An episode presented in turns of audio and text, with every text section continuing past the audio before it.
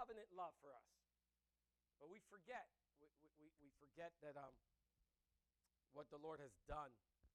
And so we, um, we've been in this ser- series, I feel like the Lord um, really has encouraged me to remind ourselves where we were at. I think we forget. I mean, I love, I love the theme. I think Sarah prayed, Jeff's themes about remembering. I felt the Lord has just been echoing that because I feel at my own heart sometimes a disconnect from where the Lord took me from. And I don't know why is that. I don't know if it's just an issue of time that we just kind of tend to forget. But I've been trying to make more intentional effort to remember what Jesus pulled me out of. Because I think that that's the only way to recover thanksgiving. I don't think that there's, at the end of the day, the greatest thing that the Lord has done is not healing me from cancer. That's not the greatest. Thing. The greatest thing Jesus has done is save my soul from myself, from my sin. That's a much worse cancer. And so, so I think we, you know, I'm really grateful that He's healing my body. I really am. But that pales in comparison to the fact that He healed me from my sin. And if we can remember, if somehow by the grace of God, and I do think it, it, it's something that we can't do in our own strength, right? It just, our minds are so fickle and so like blah, blah, that we just forget. But by the Spirit of God, I believe that the Spirit of God enables us to recall and remember so that we can have this continuous offer of thanksgiving that is meaningful. That's not, not empty thanks. I think we often say, Lord, thank you for what? Um, one minute, it'll come to me. it's like, you know what I'm saying? Like, like, it should be at the forefront of our minds what Jesus has done for us. Amen? So that we don't ever forget. And I think you could do both. I think you can celebrate and rejoice in all that Jesus is doing in this great future. At the same time, you can remember. And so that you can maintain this foundation of thanksgiving. And so we've been in this series just to rekindle this covenant love with Christ that I think at the foundation is thanksgiving. It, there is this thing. How do you fall in love with Christ? How do you, how do you, how do, how, where does it all begin? How do you, is it just something that happens? No, I think there's a process of remembering the kindness of God over our life. And we become overwhelmed by the kindness of God. And I think let that kindness do its work. And before you know it, you're in love. Right? It's not this, it's not Cupid you know, I got a spiritual cupid looking for an arrow to shoot you. No, it's just really understanding what Christ has done and then being soaked in in that wonderful mercies of God and letting that carry you into depths of love. Amen. So let's read Psalm 25 verse 14. The friendship of the Lord is for those who fear him and he makes to them he makes known to them his covenant. So we, we we're, we're still in this covenant theme we are very much interested in understanding the covenant, but we're also trying to under, understand, Lord, how can we recover this exclusive love for Jesus Christ? How can we enter into this covenant love? And so we read from Ezekiel, because the Lord, the Lord is finding the same issues over there in, in the land in the time of Ezekiel with his people. They have forgotten. So the Lord reminding his people. This is how the Lord begins to recover and to restore us. He reminds us of something. And again, the word of the Lord came to me Son of man, make known to Jerusalem her abominations, and say, Thus says the Lord God to Jerusalem, Your origin and your birth are of the land of the Canaanites.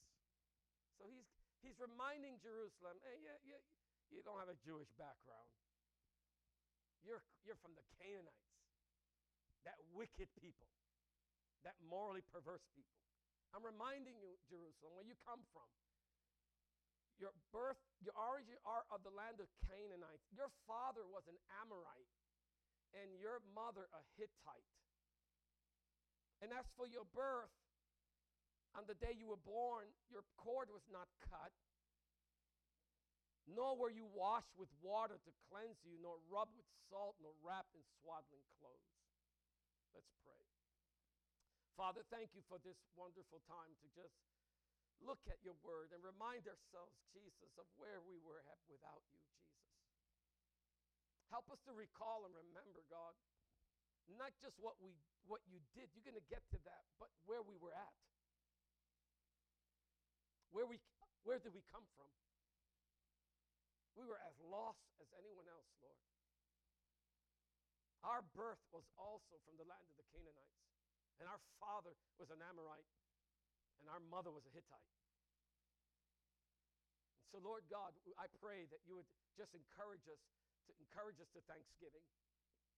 Help us to remember. Help us not to forget the kindness of God. Help us to bring us back. Bring us back. That, that song by Andraé Crouch, Take Me Back to the place where I first met you. Take us back to that place, Lord, that we might rejoice in all that Christ has done for us. And so thank you this morning for your great love. Thank you, Jesus, we pray. Amen. So, how does the Lord, we're just going to go, how does the Lord, uh, just some review here. How does the Lord um, restore his people back? Well, how, what kind of relationship does the covenant establish between God and his people? And we, we basically said that this, that, that, that, that this was established at the beginning with Adam, God's relationship covenantally. But like Adam, they transgressed the covenant. There, they dealt faithlessly with me. And this relationship really is an exclusive love relationship with the Lord. For your maker is your husband. So there's a there's an exclusiveness. God, there's a love that God wants to cultivate in us that more and more and more and more and more is it, there's it, there's exclusive it becomes more exclusive.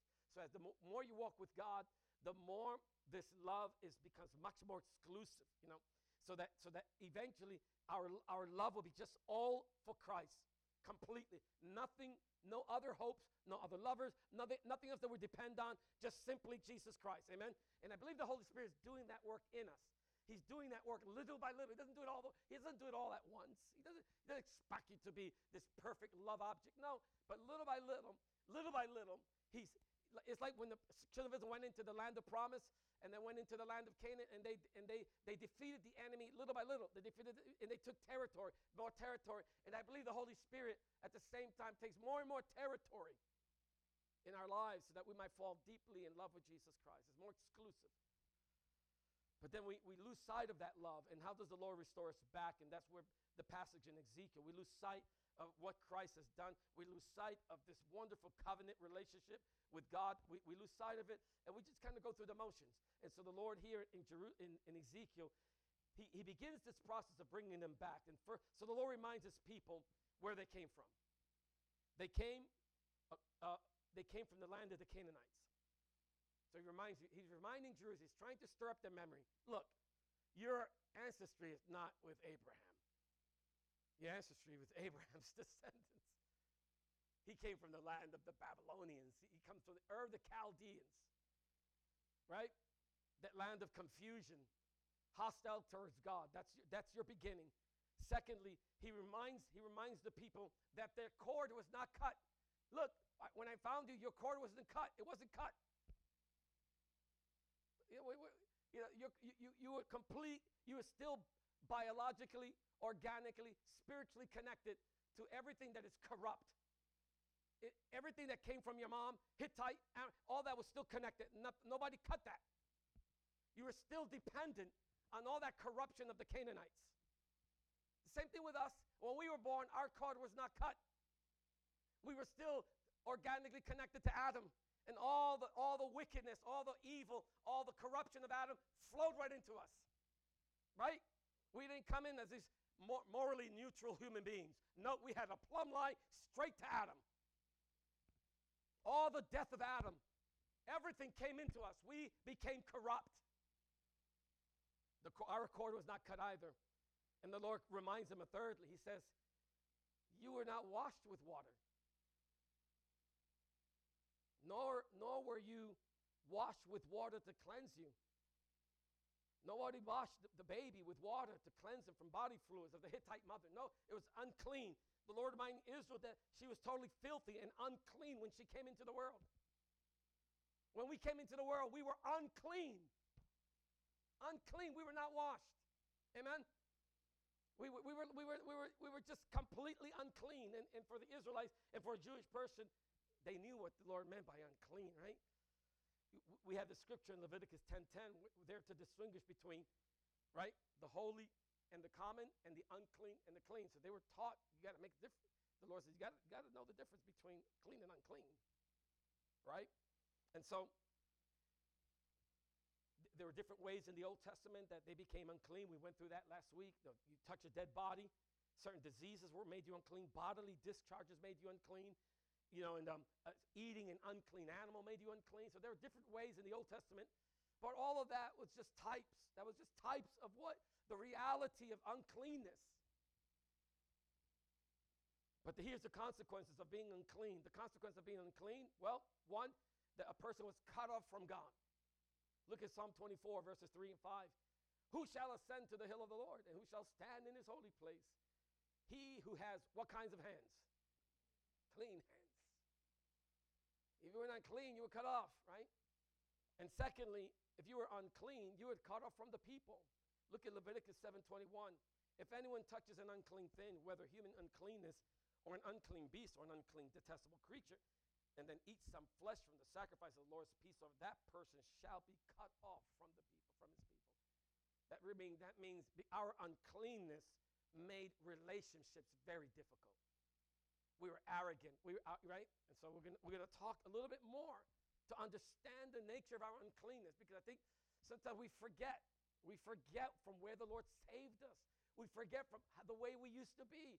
We were horrible orcs apart from Christ. We, there was nothing good in us, right? And we just got to remember. We got to remember what the Lord saved. I think, I think if, we, if we had a vivid picture of our orcness, we would be celebrating every time we come together. That, that, that, that we're no longer like that. Amen? That God has saved us, God has set us free, God has given us a new heart. And so today I want, to, I want us to look at a little bit more specifically in our, for us, what does it mean by unclean? Know where you wash. You understand all these things that God is write, writing in Ezekiel were written for our sake, upon whom the ends of the world have come. Uh, uh, Paul says, so these things are written for us. He's not really, he's talking to a Jerusalem that's really spiritual. He says, You were not washed. And he's reminding Jerusalem, you think that's, if the, this is an effective, how do I know this is an effective strategy? Because the Lord is using the strategy. He, he's reminding them where they were from.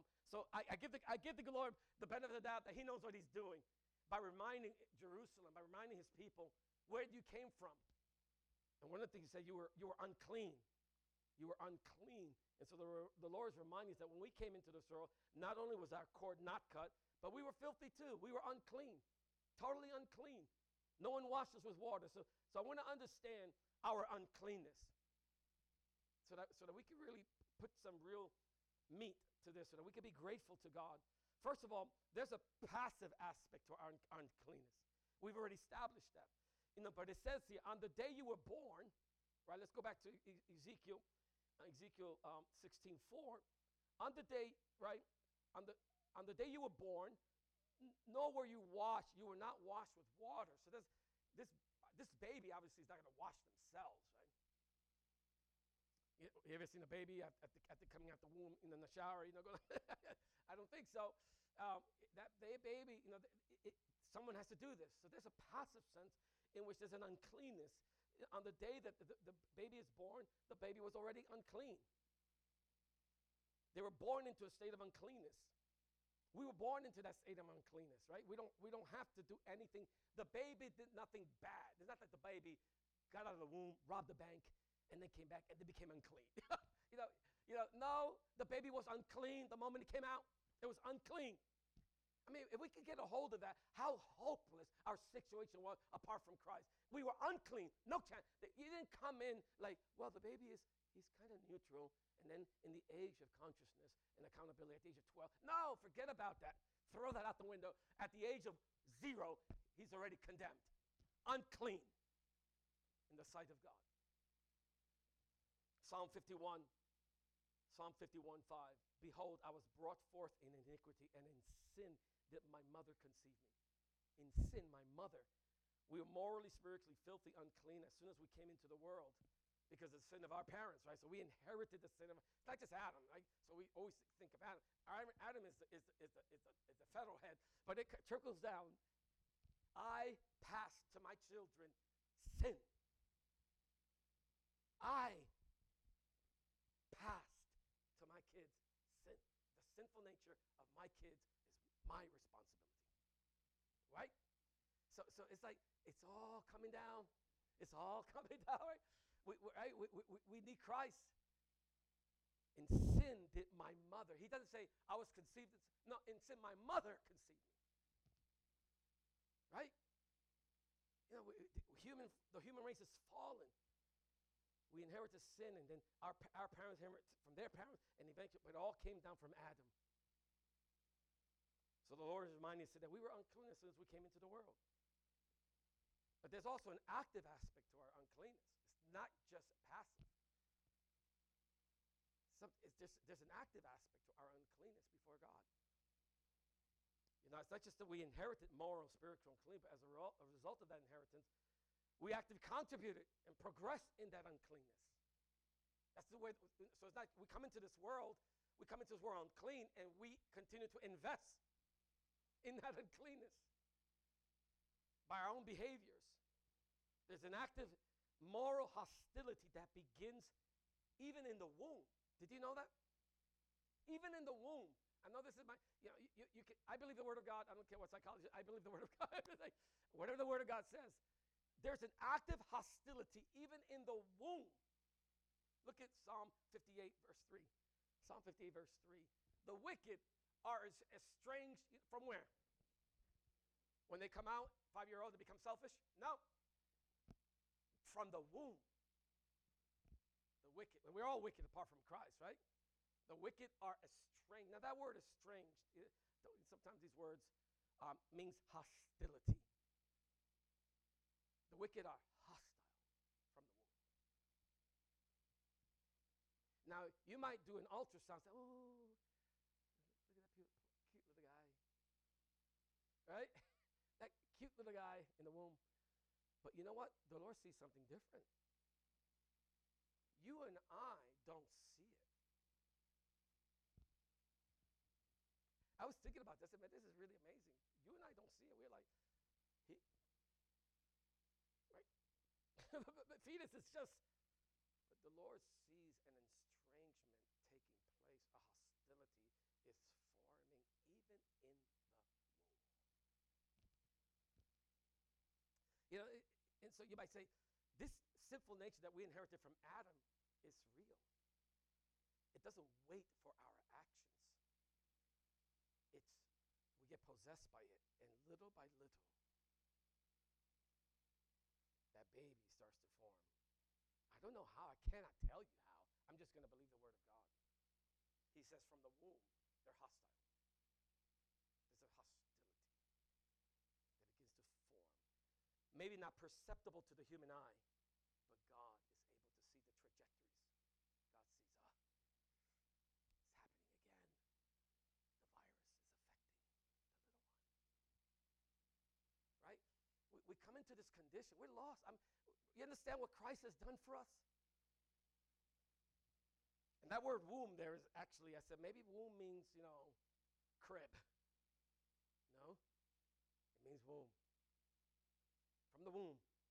From that, you know, that place of, um, that, you know, that cavi- cap- cavity inside the females, right, where the unborn child. So th- there's, there's this passive place. Pass- there's this active um, hostility that, that leads to our uncleanness. And that's how the condition that the Lord found us. So how does this, how does this um, estrangement from the womb eventually man itself after its birth? And this is where I feel like the Lord um, wants us to understand something about our uncleanness. How does this hostility in the womb, right? How does this uncleanness manifest itself? You know, in the Old Testament, if you touch a dead person, you become unclean. If you eat unclean meat, you become. If you have a disease, uh, you know, leprosy, you became unclean. If you have bodily discharge, you become. But how about now in the New Testament? How in the spiritual sense? How do we become unclean? How do we become unclean in the spiritual? How do we become unclean today, right? Well, the psalmist tells us they go astray from birth. Now, this is really interesting. Speaking lies. Speaking lies. They are they're estranged from the womb. They go astray from birth, starting from birth, and the manifestation of that hostility, that estrangement is manifested in guess what? Speaking lies. That's very, very? Because guess what Jesus says in Matthew chapter 15, verse 11? It is not what goes into the mouth that defiles a man, makes a person unclean. But what comes, what? Out of the mouth. You know, you know, so we can understand our uncleanness apart from Christ. So we can remember, right? Jesus said is what comes out of the mouth that defiles, makes a person unclean. So when the psalmist says they, call, they go out, out of birth speaking forth life, he, the psalmist is, amazing of the Bible. That was written 2,000 years, uh, uh, 1,500 years before Christ, uh, maybe 1,000 years before Christ. So, so it's like, it's, Jesus begins to give clarity to this, un, this idea of uncleanness. That when we come out, apart from Christ, we're just unclean. And you know what makes us unclean? It's not so much what we do,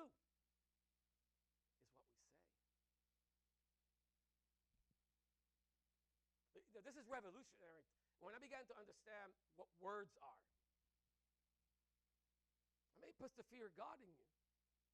We put so much emphasis on what we do, the Bible puts more emphasis on what we say. That out of the fountain of our words, that's where you defiles a person. Not that what we do is not important. That's not what we're saying. It is very important. But usually, what you do is often a byproduct of what you have spoken. On the day we were born, we too were unclean. Look, look at how look at how Romans describes our condition. You know, again, I'm, I'm, I'm trying to bring us back to the realities of God. Now, you might say to yourself, I was not that bad of a person. And you could say, well, I'm, I'm going to tell you how the, how the Bible describes us, whether you, were, whether you feel you are good or not. Like at some point, you got to believe the testimony of God, or you're going to believe yourself. Who are you going to believe? I'm going to believe the testimony of God because, in my assessment, I'm not that bad. I don't think I'm that bad. There's a way that seems right to a man, but the end of it is death, right? So th- I, I know when I assess myself, I'm not that bad. I'm okay. When God assesses me apart from Himself, I am an utter disaster. And so we got to really come back to the reality, right? Some of us still think we're so good, and that's part of your problem. That's why we suffer so much because you think you're so good, you should do better. No, but if you, I love it when I began to realize how wicked I was. There was rest came into my life. I was like, oh, what am I trying? This is ridiculous. I'm an orc on the inside, and unless Christ saves me, I ha- I am utterly hopeless, right? But if we still have a little bit of religious religious morality, you're going to live a miserable life. I'm telling you. Or you will become self-righteous. We're helpless without Christ. We are nothing without Christ. We are wicked to the core without Christ. Wicked to the core, full of every evil thought right? And, and so we, we, we just got to understand what Christ purchased for us on the cross.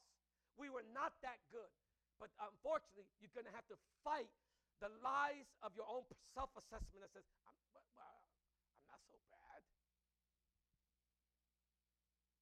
But this is how Romans describes us. Look at Romans. Romans 3, verse 9. What then? Are we Jews any better off? No, not at all. Are we Christians any better off? no, but we have already charged that all, both Jews and Greeks, are under sin. All of us are under sin, overpowered by sin, slaves to, right? He, Paul is making a point. He's trying to press it. He's trying to press upon it. He's trying to press through the arrogance of our own thoughts, right? And let, letting us know, apart from Christ, we have nothing. We are nothing apart from Jesus Christ. And he describes it in tremendous term as he quotes from the book of Psalm. As it is written, none is righteous. No, not one. This is true in every sense of the word. There is none righteous. None of us are right. None of us are good. None of us have nothing to offer God. Absolutely nothing. No one understands. Nobody understands. Nobody. If God were to go through every single human being, He would not find one. Say, finally, got someone who understands. Nobody understands. Wow, it's amazing. People, I get it. I get it. no, you don't. We don't get apart from God, apart from God speaking, apart from God bringing light, we get nothing. Amen? No one understands, verse 11, no one seeks for God. Period. Nobody. Nobody seeks for God. No one understands. I mean, you understand? I mean, no one's understand. No one seeks for God. Nobody has a spark of the divine. No, nobody. There's nobody, right? There, there's nothing. There's nothing there. Dead. Trespasses and sins. No one seeks for God. When I was born, boom, Emmanuel never seeks for God. Manuel does not understand. Period. That was my estate.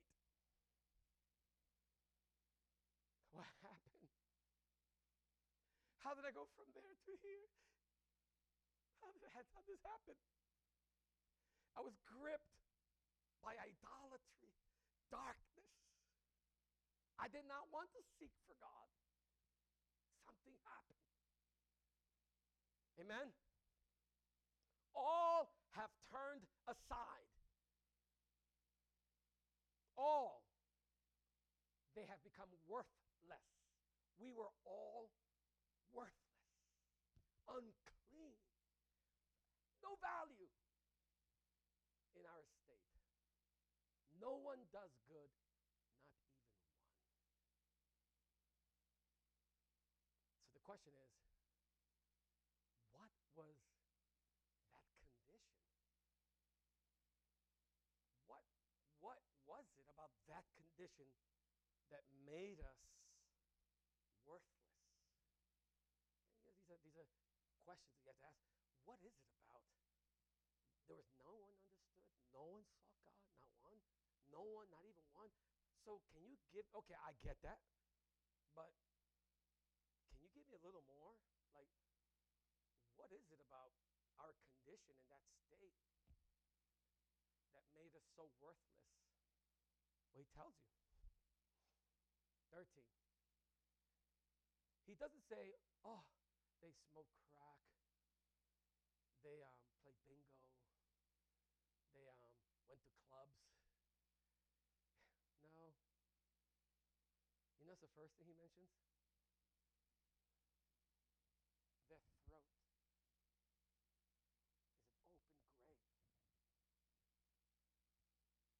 I don't know would not come to the throat. You know, look at David Berkowitz when he killed all those people wow, his throat is very bad. I would, throat would not even enter in the conversation. Throat, would, what does throat have to But God, you see, God sees things differently. Their throat is an open grave. What goes into, what goes into a grave? Live animals? Dead things. They use their tongues how? To deceive. The venom of asps is where? Do you see the description? How God sees uncleanness as a verbal, vocal, mouth reality. How we use our words, right? We're unclean, we were arrogant, right? The venom of asps is under their lip. Their mouth is full of what? What is full of? Curses and bitterness filled, right? Our mouths, apart from Christ, we were so given. Now you might say, here's, here's one thing. Do you know that I don't think I have ever said a curse word in my life? That doesn't mean that I was saved all my life. I'm just telling you. Don't think even when I was in school, you know, I didn't I never cursed. But my mouth was full of curses. Does that make sense? It's not about what we perceive. As far as God is concerned, God would have said to me, Manuel, your mouth is full of curses and bitterness. I said, Well, Lord, I don't say the four letter word anymore. And the Lord would say, That's not what I'm talking about, Manuel. Our words. I was a nice guy. Were you, were you a nice guy? You, you know? But this is God's testimony. Look at James 3 5 and 8. James 3 5 and 8. So also the tongue is a small member, yet it boasts of great things. How great a forest is set ablaze by such a small fire, and the tongue is a fire. The tongue is a fire, a world of unrighteousness. The tongue is set among our members, staining the whole body. You see the language there of uncleanness, defiling the whole body.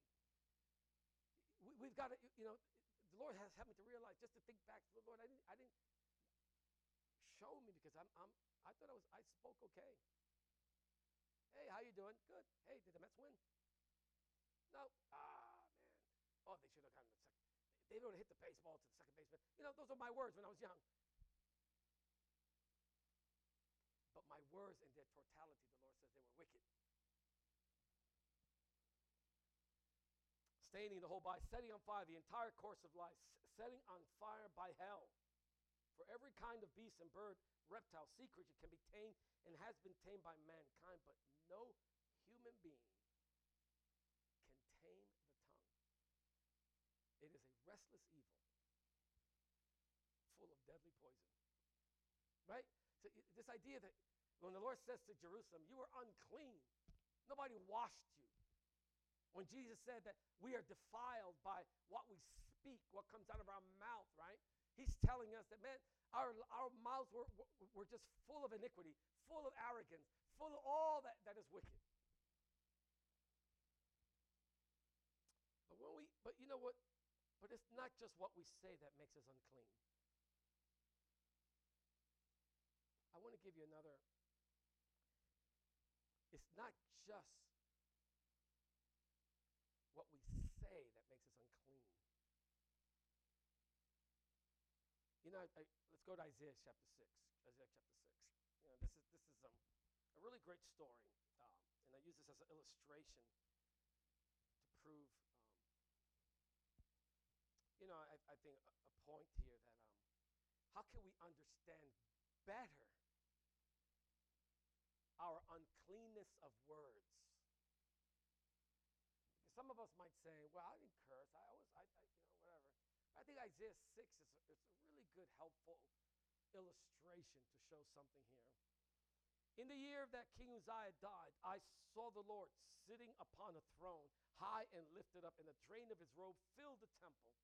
Above him stood the seraphim. Each had six wings. With two he covered his face, and with two he covered his feet, and with two he flew. And the one called to another and said, Holy, holy, holy is the Lord of hosts. The whole earth is full of his glory and the foundations of the threshold shook at the voice of him who called, and the house was filled with smoke.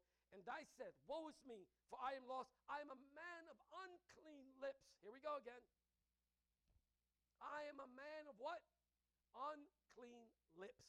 What? What's with this unclean thing? You know, can we move it? Can we have a different thing? You know, I'm a man of a wicked heart. You know, let's just move on from. Let's get something different. Nope. I'm a man of unclean lips, and not only that, I dwell in the midst of a people with unclean lips. For my eyes have seen the King. Okay, so let's, you see, Isaiah uses the same word. Let's go to verse, um, I, um, you stay there. I'm a man of unclean. Uses the same word, unclean. He refers, he uses the same word that Moses uses in the, in the, in the Old Testament. So He's using exactly the same word, the same word that is used in the Leviticus chapter 5 verse 2. So, if anyone if anyone touches an unclean thing, right? There we go. Same word. Same word that Isaiah. So Isaiah clearly is, is putting himself in a place of um, ceremonial uncleanness. He's not just saying I'm filthy in a generic sense.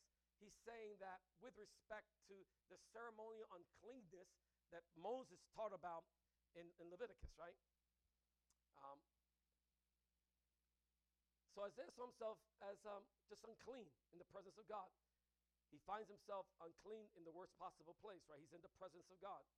And so you can, you can, you can, ex- so if, if, if, if, if Isaiah is being informed by Leviticus, by the, by the Mosaic law, if his mind, which is clearly he's a prophet, so he would know what, the, what, what Moses has taught about uncleanness.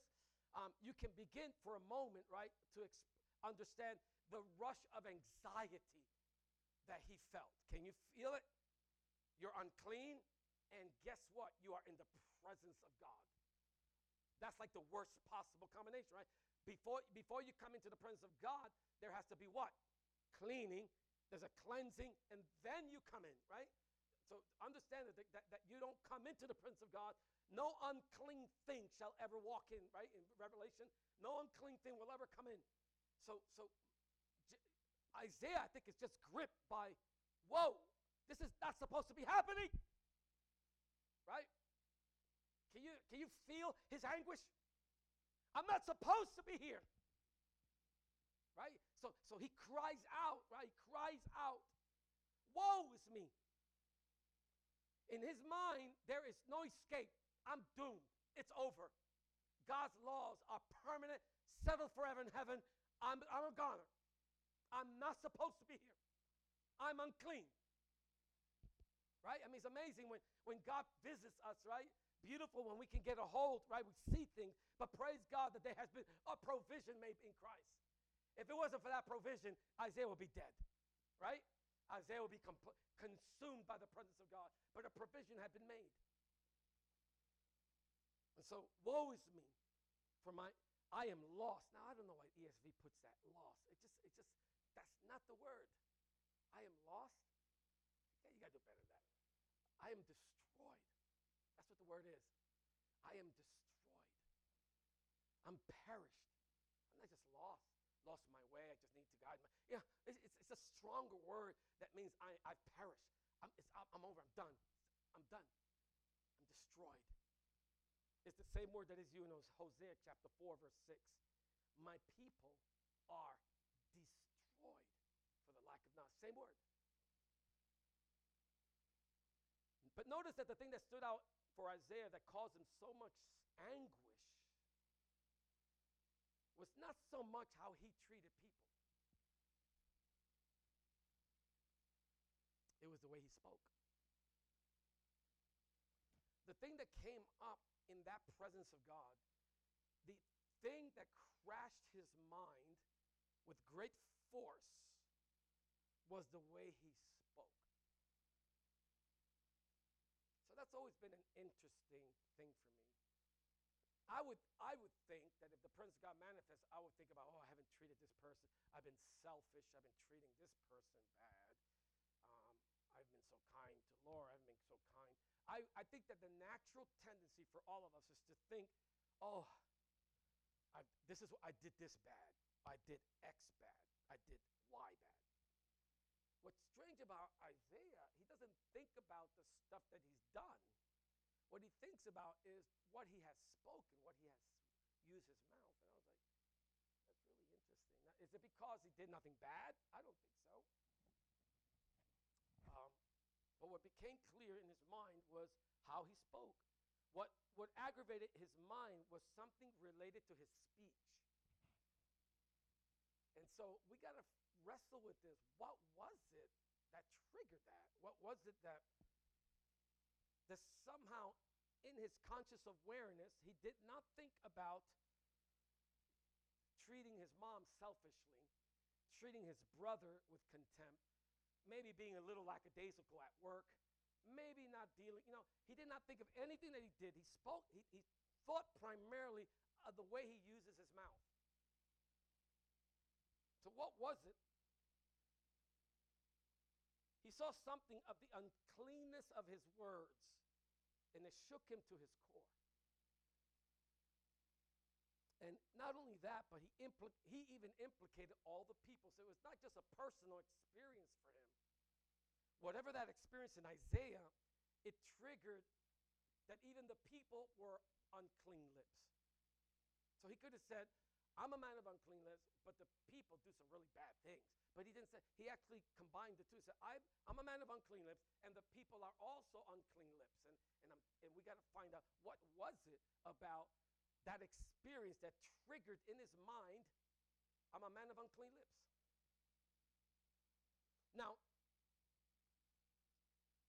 I will be helpful to us to understand our clean, our uncleanness of lips before Christ, even before, even, even in a greater way. Now, notice in Isaiah 1, let's go to Isaiah 1. In the year that King Uzziah died, I saw the Lord. Um, he says, I saw the Lord um, sitting upon the throne, high and lifted up, and the train of his robe filled the temple. He saw the Lord. He saw something of the, of the, of the Lord, the, um, of the majesty of God. Um, and now I, I, I, could, I could see that, um, you know, to some extent, I could see Isaiah crying out, Woe is me, I'm a man of unclean eyes. I'm a man of unclean eyes, right? Because he has just seen the Lord. And, but he, that's not what he says. Uh, he does not say that. He specifically feels a deep uncleanness of his lips. Now, now um, secondly, um, notice that um, the only speech he heard, he did hear some speech. The only speech he heard is, um, let's go Isaiah chapter 6, uh, uh, 6 verses 2 and 3. Above him stood the seraphim. Each had six wings. With two he covered his face, with two he covered his feet, and with two he flew. And one called to another and said, Holy, holy, holy is the Lord of hosts. The whole earth is full of his glory.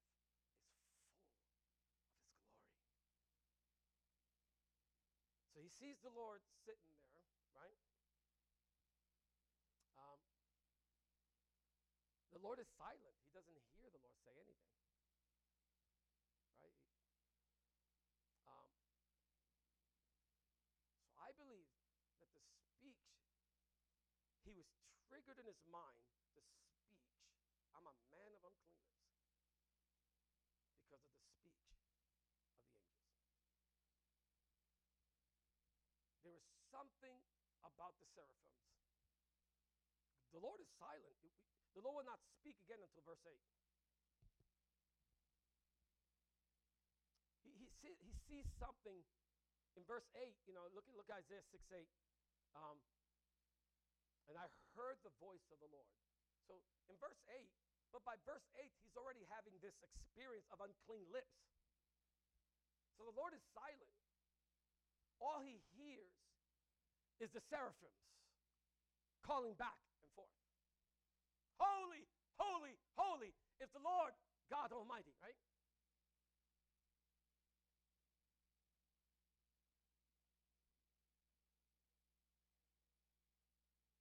The word called there means they cried out to shout with a loud voice. you can see why that would trigger. I mean, I don't know about you. I, I would imagine that these voices were pretty powerful. These seraphims, these are creatures. These are not humans. These are like, these are, you know, some, some scholars, the word in the Hebrew is from serpent. It's just, it's, it's, there's these creatures that, that majestic creatures with wings, this and that. But they have the capacity to speak. They've been given speech. And suddenly, they begin to let it rip. Holy, holy, right?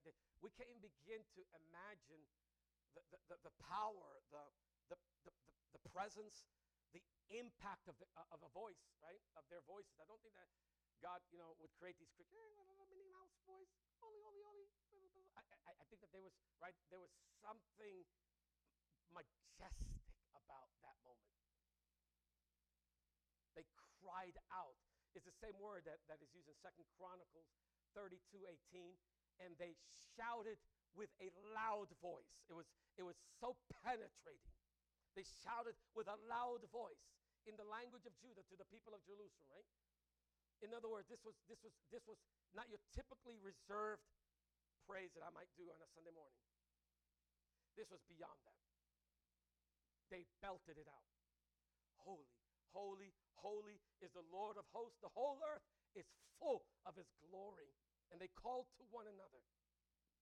Suddenly, Isaiah, right? This is all he's absorbing in this moment. He, he observes that the following the call of the seraphim, that he will begin to confirm what, uh, what he began to feel. the foundations of the threshold, the Bible says in verse 4, the foundation shook. It literally shook.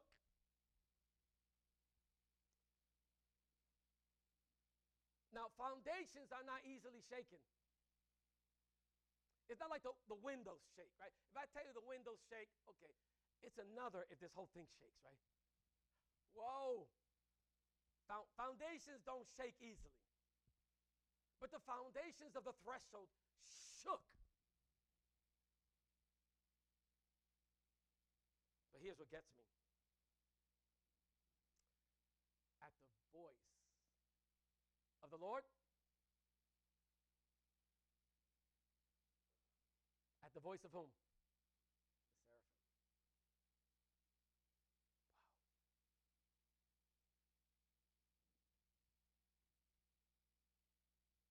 This is an also, uh, this is a moment. You know, it, we could easily dismiss the Lord, right? Oh, the Lord shook. Yeah, of course, he could do anything, right? I, I think Isaiah is having a, a, moment of reality. Okay, these seraphims are magnificent. And the way they praise God,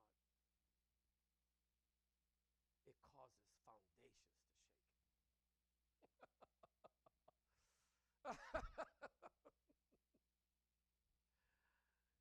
I, I, think this all happened. I don't know at what point.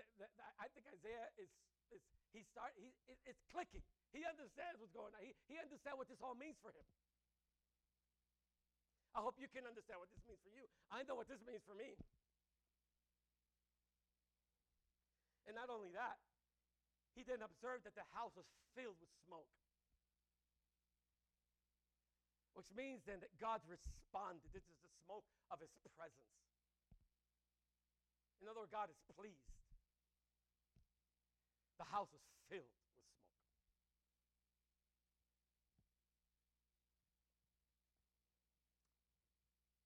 You see the uncleanness of our lips? That's what Isaiah said.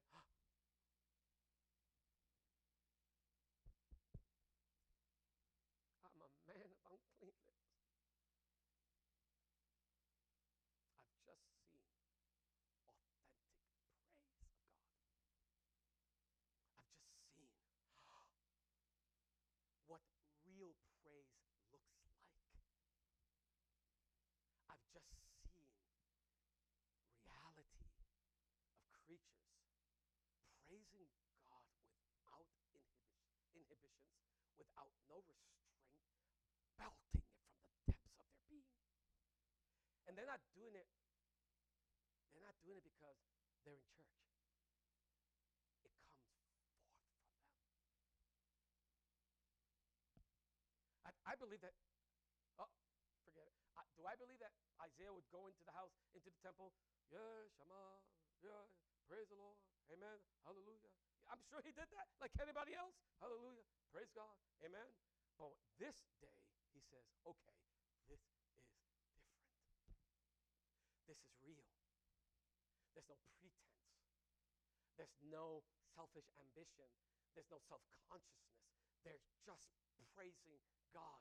They're just revealing and they're declaring the glory of God with such intensity, focus. You understand? Do you see that? They're not distracted. They're not like, well, holy, holy, holy. I need, I need some water. no, they're like, they're focused. They're so, their entire being is focused on this God. That's the way you praise God.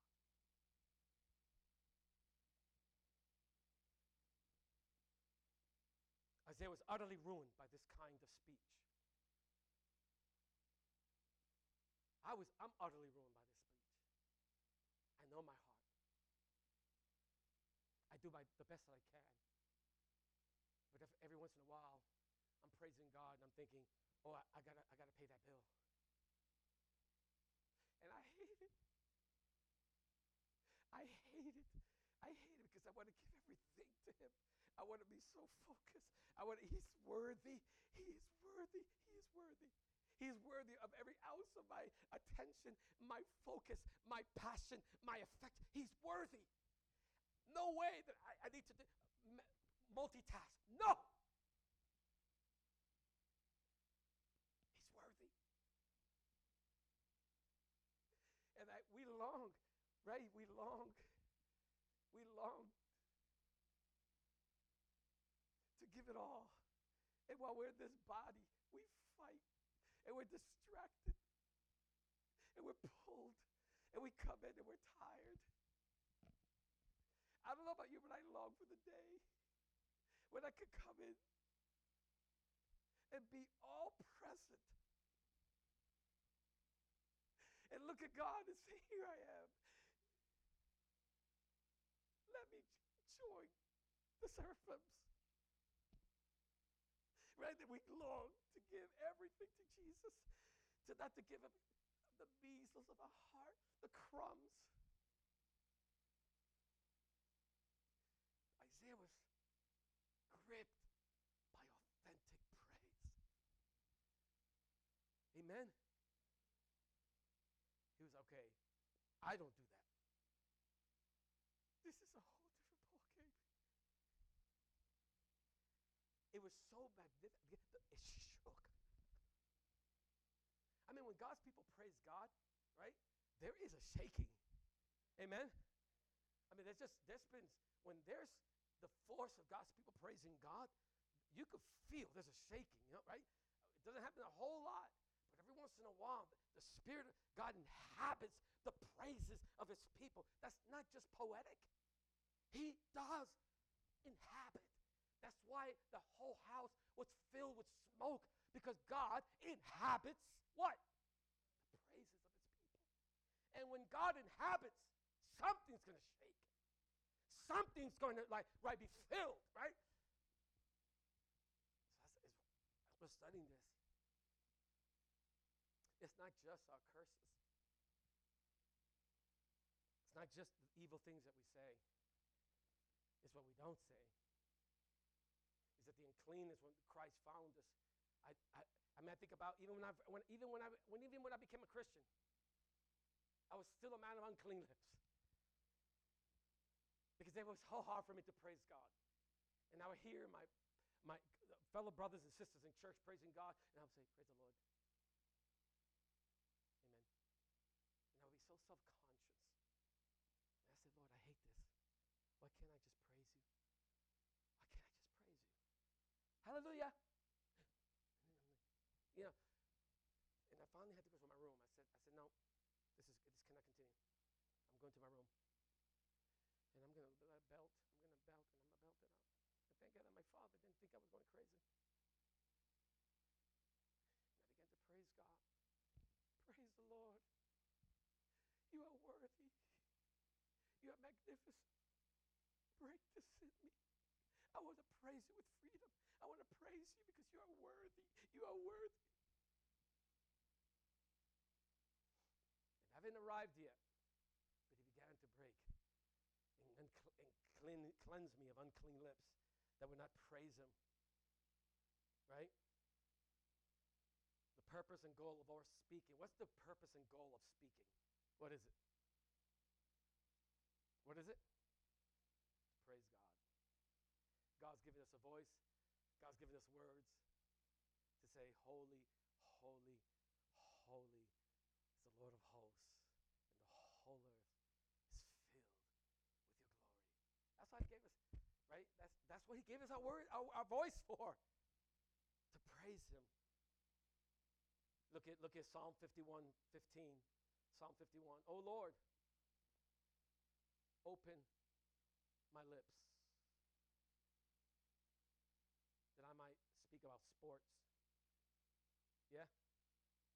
That I might speak about the politics and economy. Yeah? Bitcoin. The Mets. That my mouth will declare what? What? Your praise. Open my lips, Lord. Open my lips, Lord. Open my lips. Oh, Lord God, what is it? Open my lips. Let me declare your praise. Declare it. That God would cleanse us from any anything that would keep us from really declaring his praise. Amen? That we could be like those seraphims, you know, so possessed that when we come to church, we're so focused on praising God that you know that someone can go like this and you don't even notice it because you're like so focused. I want to praise you because I don't know about you. I'm easily distracted. That's why I close my eyes. I'm easily distracted.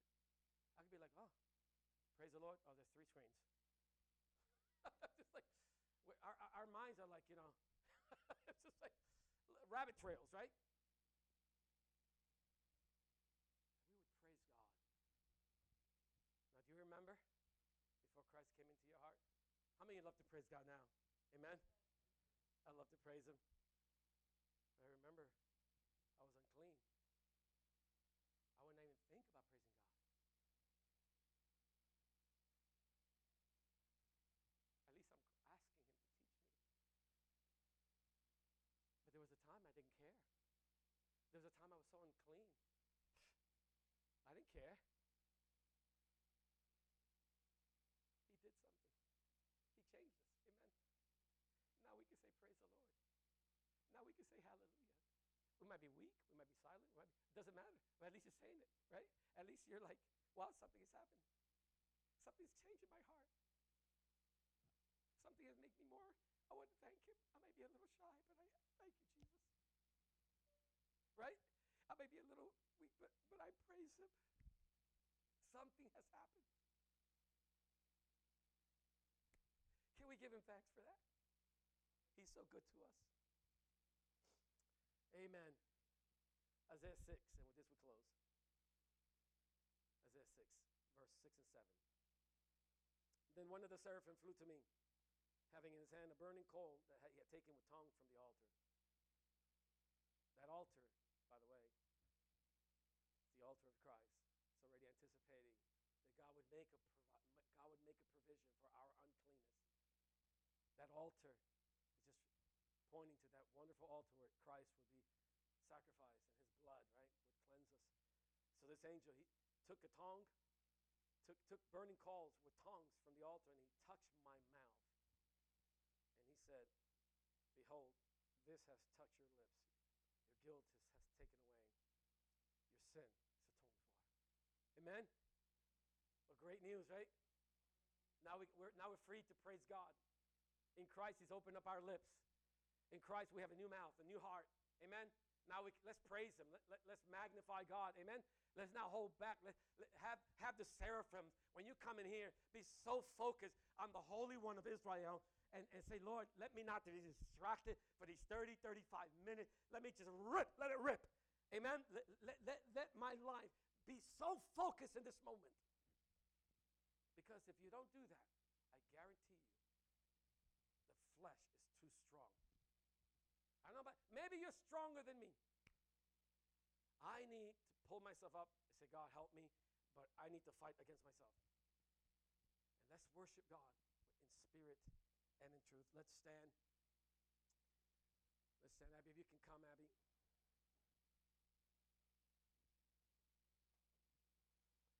Helping you remember life without God, a life without the praises of God in your lives.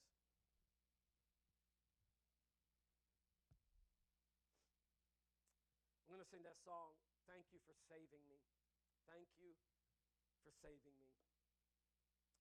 Father, we, we thank you, Lord Jesus.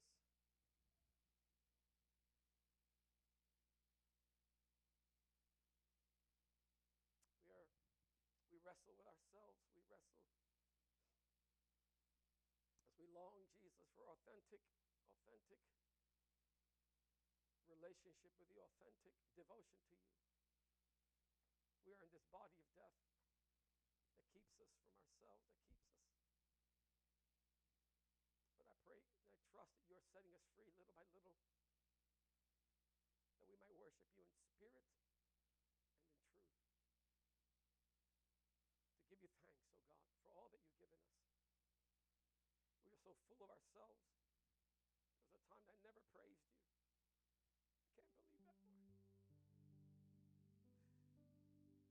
20 years of my life.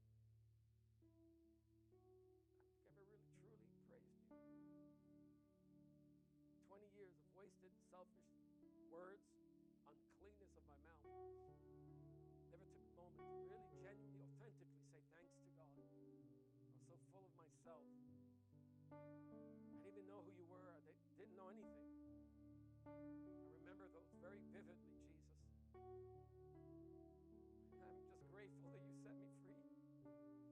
Grateful that you saved my soul. And you delivered me. You put a new song in my heart. Little did I know that I would sing songs to you, Jesus. Thank you so much for your kindness. You've done that with all of us here. I just pray that God, that we would increasingly grow in our thanksgiving to you, that we would, Lord God, never take it for granted.